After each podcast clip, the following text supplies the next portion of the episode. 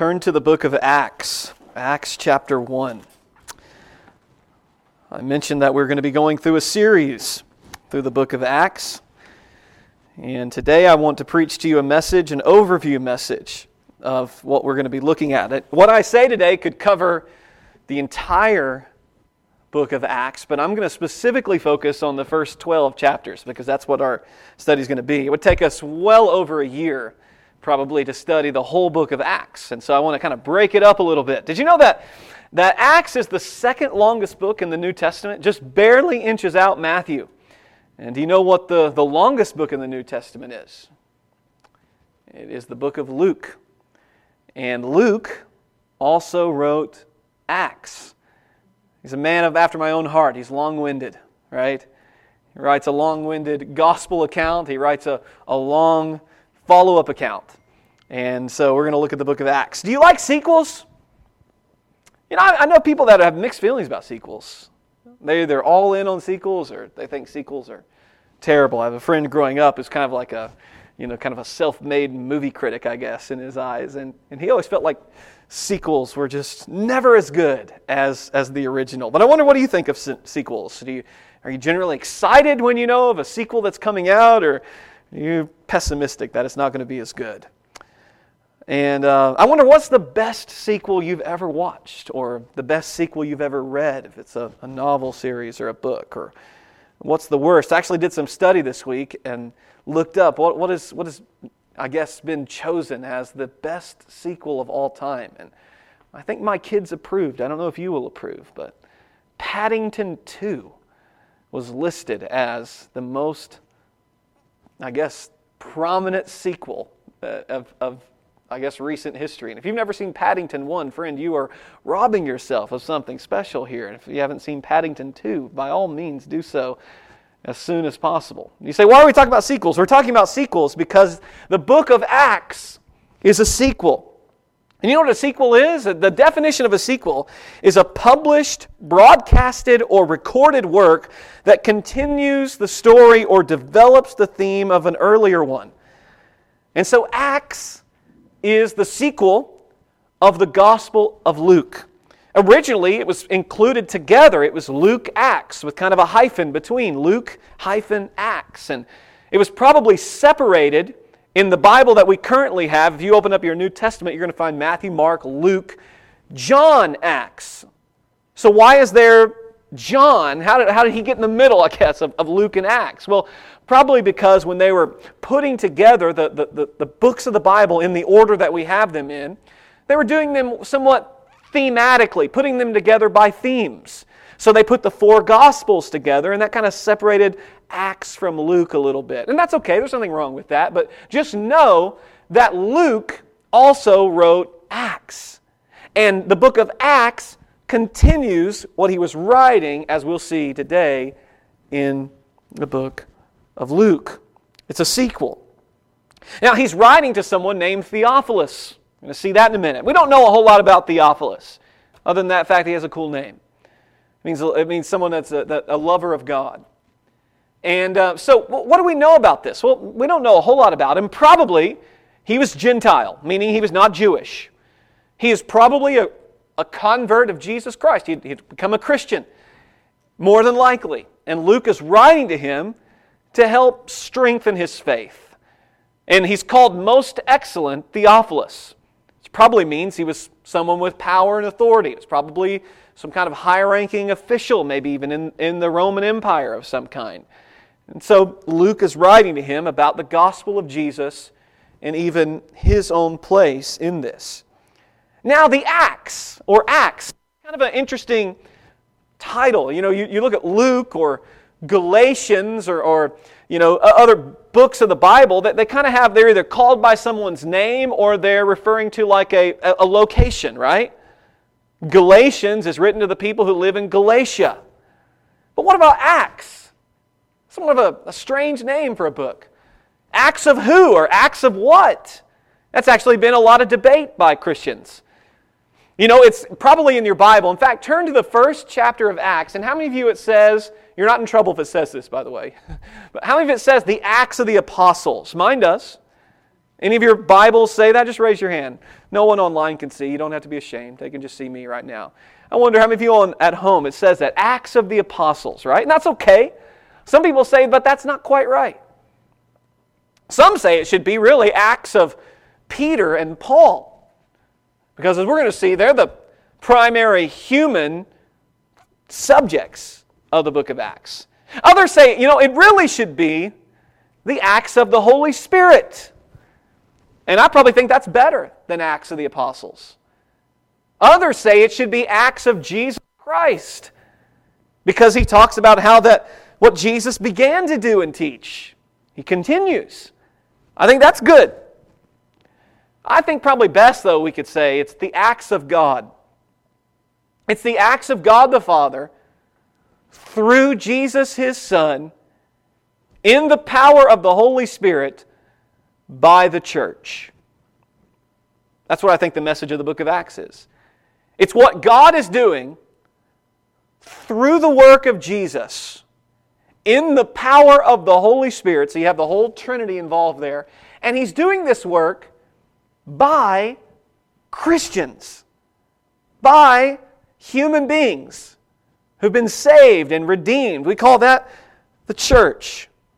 And so, what I want you to see is that Acts helps us to understand that the gospel account of Luke, or any of the gospel accounts, Matthew, Mark, Luke, and John, it's not the end of the story.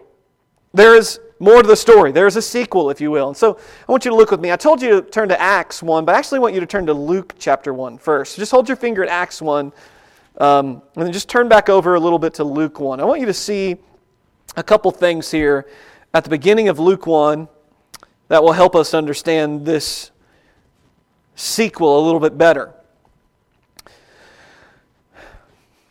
For as much as I have taken in hand, this is Luke 1, verse 1, for as much as I have taken in hand to set forth in order a declaration of those things which are most surely believed among us, even as they delivered them unto us, which from the beginning were eyewitnesses and ministers of the word. So Luke himself was more than likely not an eyewitness of Jesus' life and ministry. But he has received the account from eyewitnesses, like the apostles. Verse 3 It seemed good to me also, having had perfect understanding of all things from the very first, to write unto thee in order, most excellent Theophilus, that thou mightest know the certainty of those things wherein thou hast been instructed. So here, this person named Theophilus has already been taught and instructed. He knows about Jesus and the gospel, but now he's being written to by Luke to help to strengthen his faith and to be even more convinced of the truthfulness of the gospel. Now, the Gospel of Luke, what does he do? He goes through and he talks about the life of Jesus, beginning with his birth in Bethlehem and through his ministry, his miracles, his messages, and then culminating with his death on the cross, his resurrection from the dead. Turn to Luke chapter 24. That's the last chapter in Luke.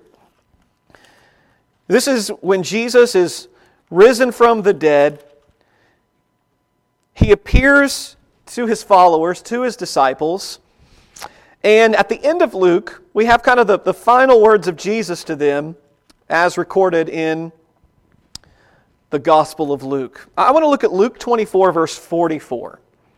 And you can see it on the screen there where we're going next if you kind of want to get ahead of me. But Luke 24, verse 44 And he said unto them, These are the words which I spoke unto you, while I was yet with you, that all things must, must be fulfilled which were written in the law of Moses, and in the prophets, and in the Psalms concerning me.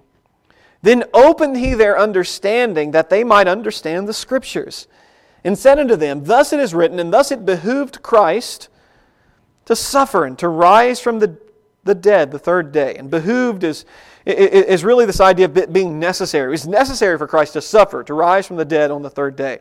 And that repentance and remission of sins should be preached in his name among all nations, beginning at Jerusalem.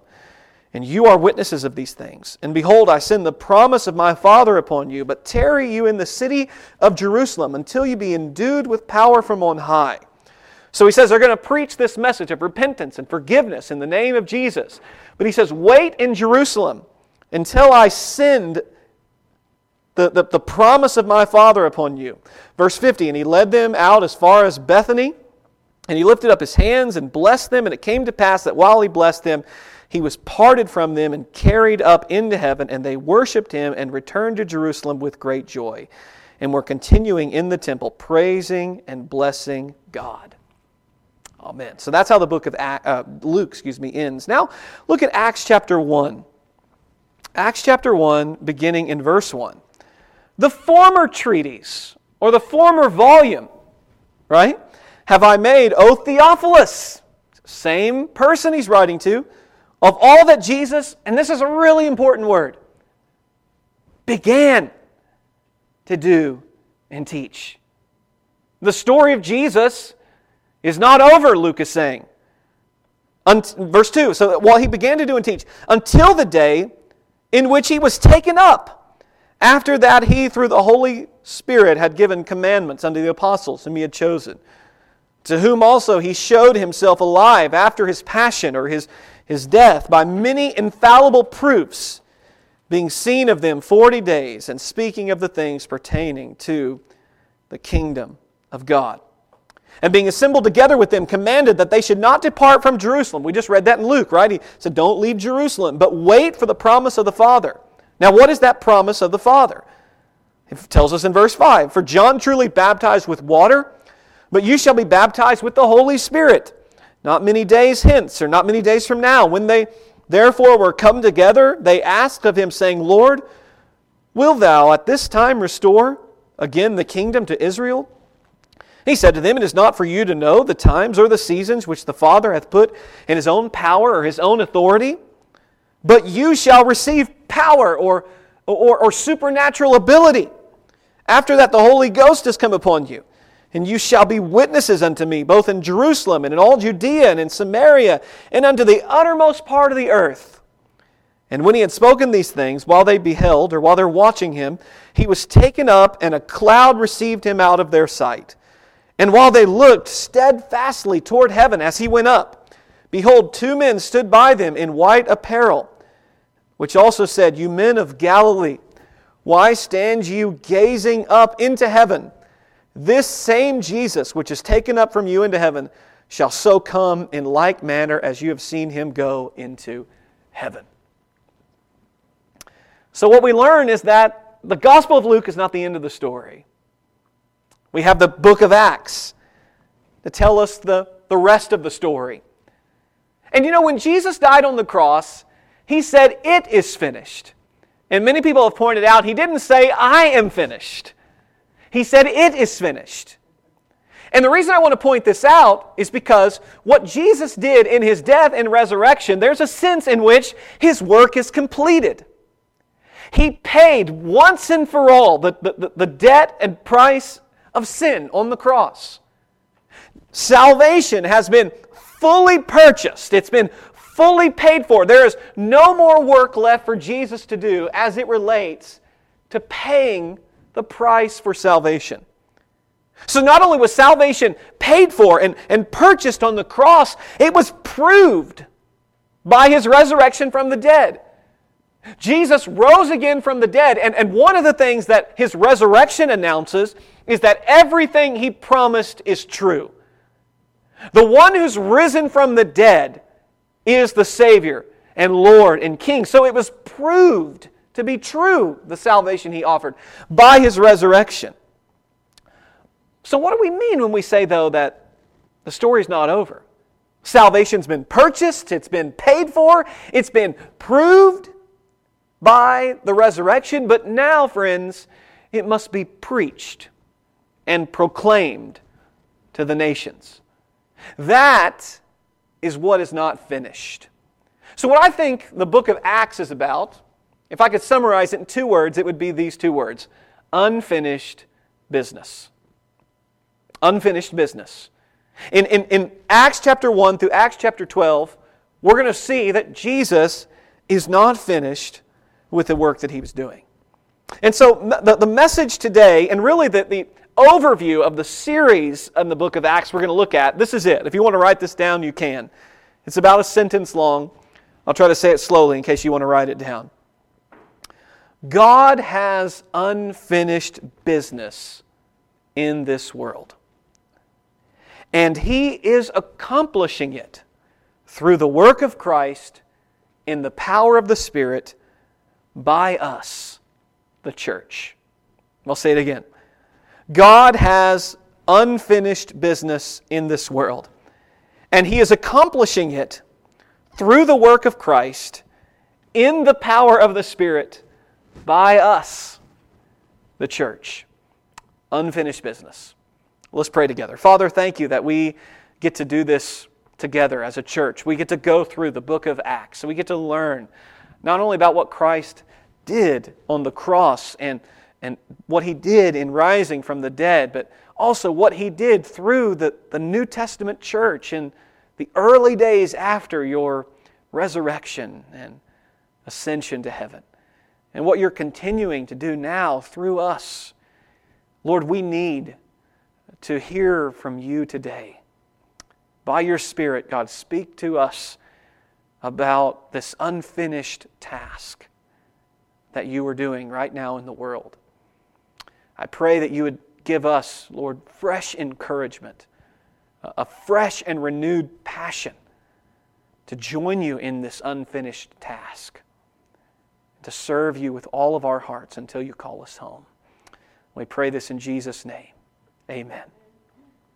God has unfinished business in the world, and He is accomplishing it through the work of Christ in the power of the Spirit by us, the church. And I want to look at five truths today about the unfinished business that God is doing in this world. Five truths. The first thing I want you to see is what I call the message of God. When we talk about unfinished business, we're talking about number one, the message of God. And the message of God is that the crucified, risen, ascended, and reigning Christ calls all people to repent and believe on his name for the, for the forgiveness of sins. That's the message of God. The message that God is getting into the world is that the crucified, risen, ascended, and reigning Christ calls all people to repent of their sins and to believe on his name for the forgiveness of their sins. And about half of, or about a third of the book of Acts are speeches or, or sermons that are delivered. Depending on who you read behind, there's about 10 or 15 different sermons that are, depending on how you characterize a sermon. But there are a number of sermons preached by Peter, preached by Paul that we can read and say, what, what was it like to listen to them preach? Well, we can read their sermons, at least a portion of their sermons. And so, what was the message that they preached? Or those that weren't preachers in a formal sense, what was the message that they witnessed, that they shared with people? One on one in the marketplace, or around a table eating a meal, or standing up in a crowd of people. What was the message that they proclaimed? Well, there are really about six things or so that we're going to look at really quickly. They preached about the life of, of this man named Jesus of Nazareth. Uh, look at Acts 2, verse 22. Peter is speaking here. He says, You men of Israel, hear these things. Jesus of Nazareth, a man approved of God among you by miracles and wonders and signs, which God did. Again, this is the works of God through Jesus, so which God did by him in the midst of you, as you yourselves also know. They're talking about this one named Jesus who lived this amazing life in front of them, doing signs and wonders, teaching and preaching and living this perfect life that was blameless. So he talked about the life of Jesus. Secondly, they talked about this one who was rejected and crucified. And that's key to their message. Look at same passage you're looking at Luke 2 verse now look at verse 23. Him being delivered by the determinate counsel and foreknowledge of God you have taken and by wicked hands have crucified and slain. Look at chapter 3 verse 14. This is another message being preached says, But you denied the Holy One and the just, and desired a murderer to be granted to you, and you killed the Prince of Life. How about chapter 4, verse 27 and 28? For of a truth, against thy holy child Jesus, whom thou hast anointed, both Herod and Pontius Pilate, with the Gentiles and the people of Israel, were gathered together for to do whatsoever thy hand and thy counsel determined beforehand to be done. So the message, and I could read you many other passages, it's not only about Jesus' life, but about his death, how he was rejected and crucified. So, what's the third aspect of the message they preached? Well, it's about the resurrection of Jesus. And more than any other book of the Bible, the book of Acts focuses on the resurrection of Jesus. The resurrection of Jesus was one of the key reoccurring themes that they witnessed and that they preached to people. Look again at chapter 2, Acts 2, verse 24. Whom God hath raised up, having loosed the pains of death, because it was not possible that he should be held of it or holden of it. How about look at chapter 3, verse 15? It said, You've killed the Prince of Life, whom God hath raised from the dead, whereof we are witnesses. Look at Acts chapter 4, verse 10. Be it known unto you all and to all the people of Israel that by the name of Jesus Christ of Nazareth, whom you have crucified, whom God raised from the dead. All through the book of Acts, you find this message that Jesus Christ has been raised from the dead. The fourth thing is that this gospel is not just news to be heard, but it must be responded to.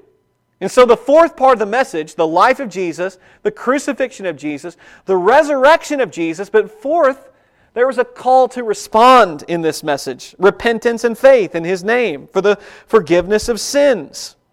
Acts chapter 2, verse 37, when they heard this, they were, they were pricked or they were cut to the heart and said unto Peter and to the rest of the apostles, Men and brethren, what shall we do? Peter says, Repent. Be baptized, every one of you, in the name of Jesus Christ for the remission of sins, and you shall receive the gift of the Holy Spirit. So when they repented of their sins and when they believed by faith in Jesus to save them, they were to be baptized as a open and public demonstration of that faith. That's the part of the message that they're preaching. Fifth thing I want you to see that's really important in the book of Acts is that everything that they were preaching and witnessing was all a part of what had been prophesied in the Old Testament. That's the fifth thing that's about the message that they preached. That they weren't preaching something completely new or foreign. They were actually making great pains to show people that all of this you can find in your Old Testament. All of this you can find in the Psalms and in the prophets and in the Torah and the writings of Moses. And they went through and showed and demonstrated over and over and over again. Chapter 2, verse 16 through 21. Peter stands up and says, But this is what's spoken by the prophet Joel. He goes on and says in verse 25, For David speaketh concerning him. He speaks about David again in chapter 2, verse 34. For David is not ascended. And he begins to quote scripture from the Psalms. Chapter 3, verse 18. But these things which God hath showed by the mouth of all the prophets you know why he's saying all this? He's saying all this because he's talking to Jewish people who rejected Jesus, saying that you are some kind of foreign Messiah. But no, no, no. Jesus is the fulfillment of the Old Testament prophecies of Messiah. And they go through, and really, you find this all through the book of Acts. So the message finally was not only about the life of Jesus, the crucifixion of Jesus, the resurrection of Jesus, the response of repentance and faith demanded, and the fact that all of this was by prophecy in the Old Testament. Number six, the last part of the message is that Jesus is Lord of everything. Look at Acts 2, verse 34. For David is not ascended into the heavens, but he saith himself, The Lord said to my Lord, Sit thou on my right hand until I make thy foes thy footstool. And then look at verse 36. Therefore, let all the house of Israel know assuredly that God hath made that same Jesus, whom you have crucified, both Lord and Christ. Their message that they proclaimed is that Jesus is Lord. You know how amazing it is to me is to read the book of Acts and to see that the same message is found throughout the book, but yet there's of variety in the way that they communicate. It's not the exact same word order every time you look at a different message by Peter or Paul or someone in the church. You find that there are different ways they communicate it, but never a different gospel. All of those things you will always find there.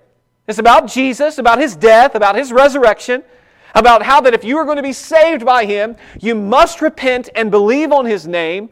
All of this is according to the Old Testament, and that Jesus demands this because he is Lord. And I want to say to you today that the message is still the same for us. Woe to Living Hope Church, and woe to you, and woe to I if we preach any other message but this message. This must be our message. We have to declare this. We have to witness this to the people that we love and care for. You know, there's a, there's a watered down gospel in our world today. A, a gospel that simply says God loves you and has a wonderful plan for your life. And He wants to make you successful so you can have a great TikTok page, a lot of Instagram followers. He has a wonderful plan for your life. He wants to take away all your problems. He wants to make you rich and wealthy and prosperous. And that's the sum total of many people's gospel. Friends, that's a false gospel.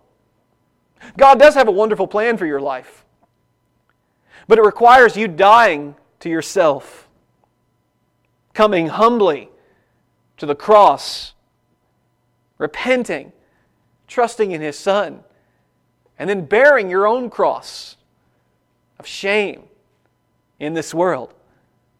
And He gives to all who trust in Him eternal life. Friends, that's our message.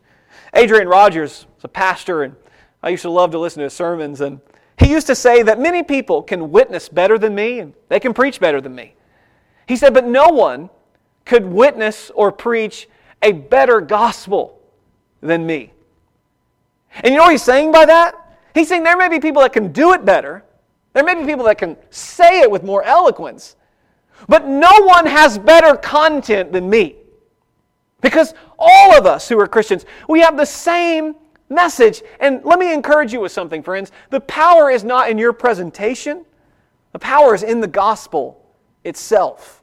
That's where the power lies. We have that same message. If you're watching today or here today and you're not a Christian, I hope you understand the core message of the gospel. It's the only way that you can be saved is by trusting in this Jesus who died, who is risen from the dead, and you must turn from your sins. You must believe on him, and in his name alone believe for salvation and forgiveness of sins. And all of this is according to what is promised in the Old Testament, and that he is Lord of everything. Is he your Lord? That is the question. And that's the message we must proclaim. The book of Acts is about the message of God. Secondly, it's about the mission of God. Now, what's the mission of God? The mission is that this message is to be sent to the furthest part of the earth, starting at Jerusalem, spanning out to all the nations of the world, including Jews and Gentiles. That's the mission of God. You know, look at Acts chapter 1, verse 8. Acts 1 8 really could be an outline for the whole book of Acts. But you will receive power. After that, the Holy Spirit comes upon you, and you shall be witnesses both in Jerusalem and in all Judea and in Samaria and unto the uttermost part of the earth. The reason I say, and I'm not the first to say this, I've seen other, many other people say this, the reason that can be an outline for the book of Luke, excuse me, the book of Acts, is because the first 12 chapters deal largely with ministry in Jerusalem. And then chapter 13 through chapter 28 deal with the mission leaving Jerusalem, Judea, and Samaria and expanding out to the world. If you want to get really specific, the first five chapters of Acts are basically all in Jerusalem. Then when you get to chapter 6 through chapter 12, they're in Jerusalem, but they're also expanding to places like Samaria and Judea, the surrounding areas. But then when you get to chapter 13, then they start to expand beyond that. And by the end of it, Paul is planning to go to Rome. And the gospel has been spread to all the known world at that time. And so, this is what the mission of God is. That it begins in Jerusalem. It begins to the Jew first, but then also to the Gentile. Isn't that what Romans chapter 1 verse 16 says?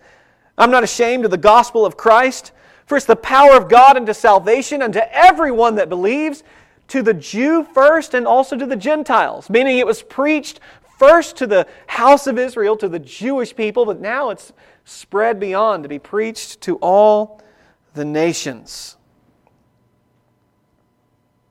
The mission begins in Jerusalem. It's the first address to the house of Israel, but it, soon it expands to the Gentiles. And amazingly, through a man named Saul of Tarsus, who's converted and called to be a chosen vessel, he carries the name of Jesus to the Gentiles. One who used to persecute Christians becomes a Christian, and he takes the message to the Gentiles. Look at, look at uh, Acts chapter 9, verse 15. Speaking about Saul, who would be known as Paul to us. But the Lord said to him, Go thy way, for he is a chosen vessel, that is, Paul is a chosen vessel, to bear my name before the Gentiles and kings and the children of Israel. What this is saying is the mission of God, it's not going to stay in Jerusalem, it's going to go to all the world. Peter learned this truth in a really remarkable way. Uh, one day he was, he was really hungry and tired, and he fell into a trance. He had a vision, and a vision came from God. And what happened was this, this big blanket was coming down from the sky, and uh, it brings it down. It's got all this food on it. But all the food in the blanket is against the Mosaic law, the dietary laws of the Old Testament. In other words, it was forbidden for Peter to eat this food. And God says to him, or the angel says to him, Eat. And he says, I, I can't eat this. I can't any, eat anything that's, that's unclean. This is against the law. And God says to him, Don't call what I say is clean unclean. Eat. So, what was the point of this? Peter wakes up and realizes that he's no longer to view Gentiles or non Jews, he's no longer to view them as unclean. That God is making one body of Christ, made up of Jews and Gentiles. Not Jews and separate Gentiles, but Jews and Gentiles. He says, Don't call what I have made clean unclean. Rather, go and preach the gospel to them. And those that believe, baptize them and, and, and admit them into the fellowship of the church. And we see this happening through the book of Acts. Acts chapter 8, verse 4 tells us that they went everywhere, scattered, preaching the word. That's the mission. I wonder if you and I, friends, have we lost sight of this mission? That this is the mission. The mission is not just my, my future. The mission is not just my family. The, the, the mission is, is, is not just my retirement plans. And friends, the mission is that every person needs to hear the good news of Jesus. And what role can you and I, as individuals, and then what role can we together as a church play in getting the gospel to the nations? I would say, well, it starts right here. And we can look around and we could call this our Jerusalem. But when, that's where we start, right? And if we're not going to reach people here, then we're sure not going to reach them around the world. So we start here in our Jerusalem, and we, and we need to be working to get the gospel to people around us. I wonder, are you doing that? Am I doing that? I'm ashamed that I'm not doing more of that. One of the reasons I, I want to preach through Acts is for me and for you as well, that we would be stirred up to share it with those that we work and live with and around us, to share this message. But then God has uniquely blessed Living Hope to be such a multicultural church. It's a multi ethnic church with so many different languages being spoken in this church, contacts around the world. I mean, just here we can look around the room and many of us know people all around the world Imagine as God is changing our lives, and imagine as we begin to influence other people, imagine the impact the world could experience in places where we have family and friends. And then by doing things like we did today, by praying for missionaries and giving to support the work of missions, we can be a part of seeing that this mission of God to get the message to the ends of the earth is accomplished. Thirdly, I want you to see the means of God. And by the way, for this outline, I'm really indebted to, to two people. I, I listened to a sermon that was preached about 20 years ago, and I read a commentary and both of those together really help to develop this, this, this message today, this, this outline. It's not, this outline really isn't original with me. The, a message by a man named Mark Dever and a book written by a man named Darrell Bock really helped to put this together. So we see the, uh, the, the, the mission of God, the message of God, thirdly, the means of God. And what are we talking about with that, the means of God? Well, the Lord uses redeemed sinners to witness and proclaim the gospel. What does God use to accomplish the mission better? Who does God use? Well, obviously, God has worked through His Son. God does not do anything in this world apart from the saving work of Jesus. And, and most certainly, God does what He does in the power of His Holy Spirit. But I want you to see that the means or the instruments that God uses to do His unfinished work in the world are redeemed sinners like us. And when you read the book of Acts, there are two people that emerge as the leading instruments, the leading human instruments that God uses to do His work. Peter is the primary focus of Acts 1 through 12. Although Paul is, is certainly a part of that, it's Peter who's primarily the subject. And then in Acts 13 through 28, Paul is the one who's in the focus. Those are the two human people in the book of Acts that we find most often. But there are other people, lesser known people, or just completely unknown people who are mightily used by God in the book of Acts. It's, you don't have to be famous like Peter or Paul to be marvelously used by God. In Acts chapter 7, we learn about Stephen. In Acts 8, we learn about Philip.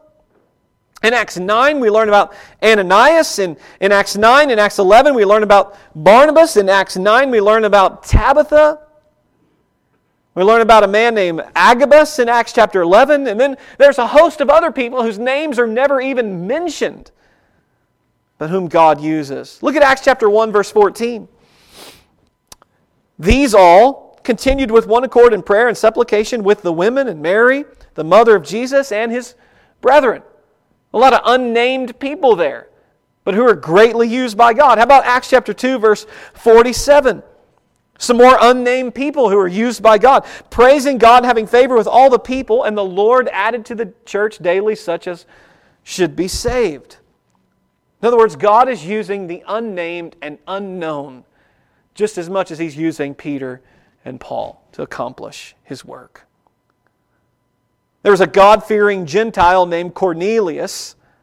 In Acts chapter 10, he's the one that God had that. The reason God gave that vision to, to Peter was so that when Peter woke up, he would go and share the gospel with this God fearing, unsaved Gentile named Cornelius. He had never heard the good news. You know what I find really interesting about this story, though? An angel speaks to Peter in this vision about the, the blanket coming down with all the food on it.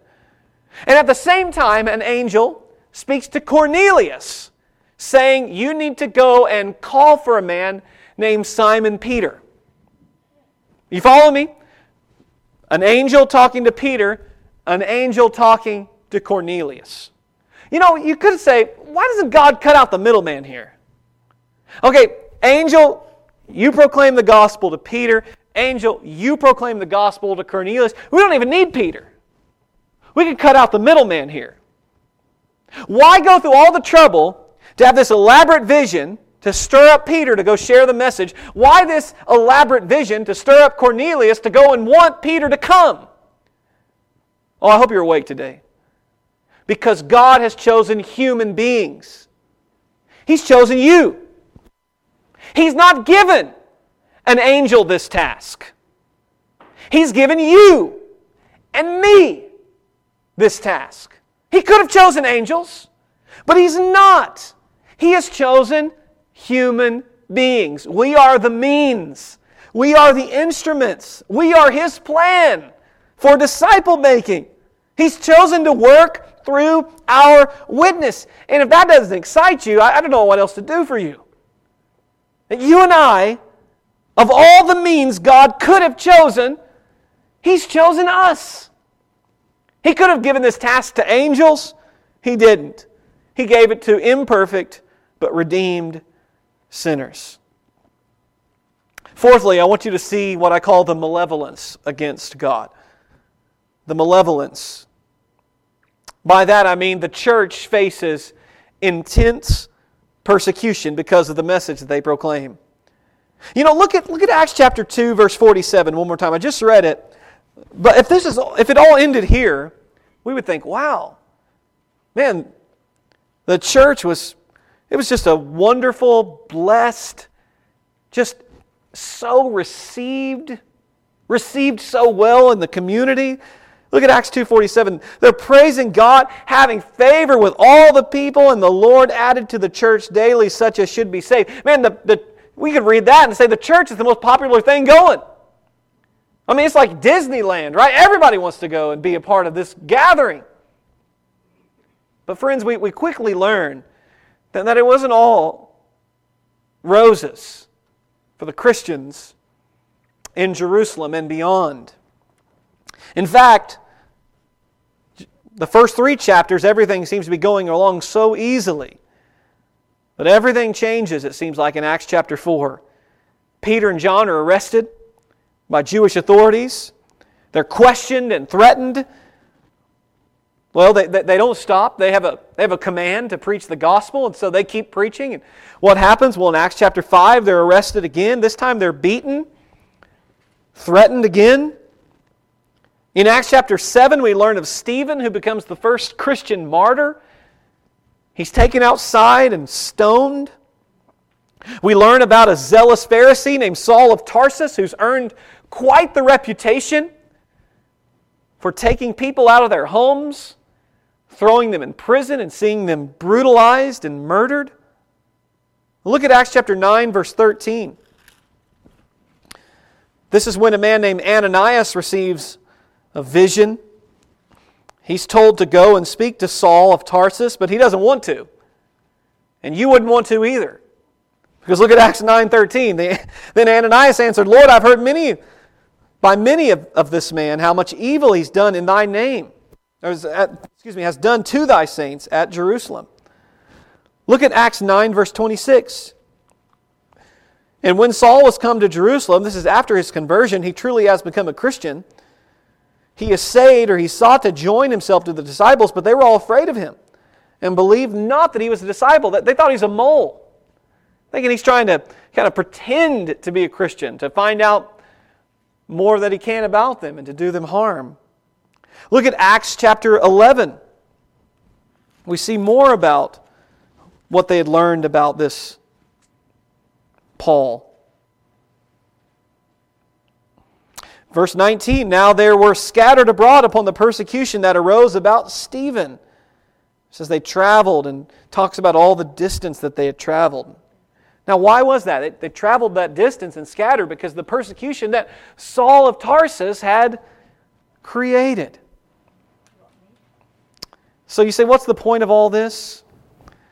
The point of all this is it proves what Jesus said in John 15, verse 18. If the world hate you, know that it hated me before it hated you.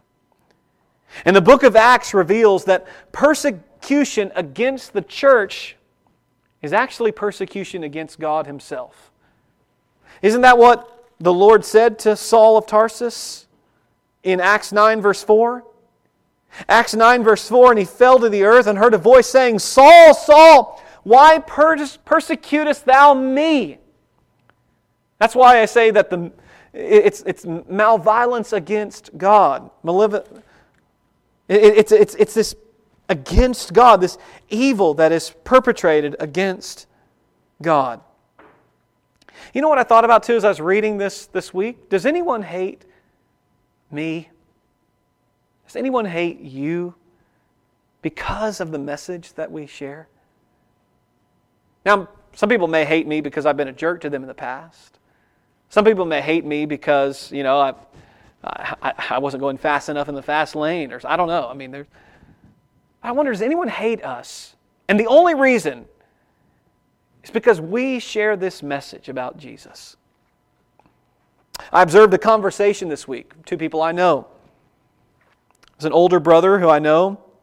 He was humbly and lovingly sharing the gospel with his younger brother. His younger brother used to profess to be a Christian, uh, but he's recently declared himself to be a homosexual. His brother was not being unkind, his brother was not being mean, his brother was not being harsh. His brother was lovingly sharing the gospel with him. His brother was talking about himself, his own sin and guilt, and how that his only hope has been in the forgiveness of Jesus. He wasn't coming at this from like a self righteous person. I'm better than you. He's saying, No, both of us need Jesus. And I have turned and trusted in him, and I'm asking you to turn and trust in him. And you can't have eternal life and follow this lifestyle. Just as I couldn't have eternal life and follow the different kinds of sins that I was following before. You know what happened to this older brother? Uh, in fact, I can't imagine anyone sharing the gospel any more humbly and lovingly than he did. And you wouldn't believe the backlash, the vitriol, the others around that were just accusing him of just the, the, the worst possible things that you can imagine. I can't believe you hate your brother this way by, by telling him he can't live. This is how he was born. Love is love. And you're standing in that. I mean, just all of this just coming at. And, and he responded back to those with just as much kindness and humility. And yet, in the name of love, such hate was being poured out on him. As I observed all that, I, I thought to myself, are you and I hated by anyone? Not because we want to be hated, not because we seek it out, not because with vain poppings in our face we tell people repent, turn, and burn, and because we simply lovingly share this message. And we do it humbly. But we share this message. And let me just say if you share this message with a soft and kind voice, you will be hated. You want a test case on that? Go on your Facebook, your Instagram page, and share the gospel message. And share verses like 1 Corinthians 6, verse 9, which gives a list of all of those who will not have eternal life unless they turn from their sins. Things like drunkenness and greed and covetousness and homosexual practice and immorality, which is heterosexual sin, adultery, and fornication. And share that on your Facebook page or your Instagram page. And say, if you follow this lifestyle, as I used to, because all of us are guilty of some of those sins, if not a majority of those sins greed and covetousness and thievery and all these things that we've all been guilty of. Say, if you don't turn from these things, you'll spend eternity separate from God. And I want to plead with you to repent and turn to Christ as I have done.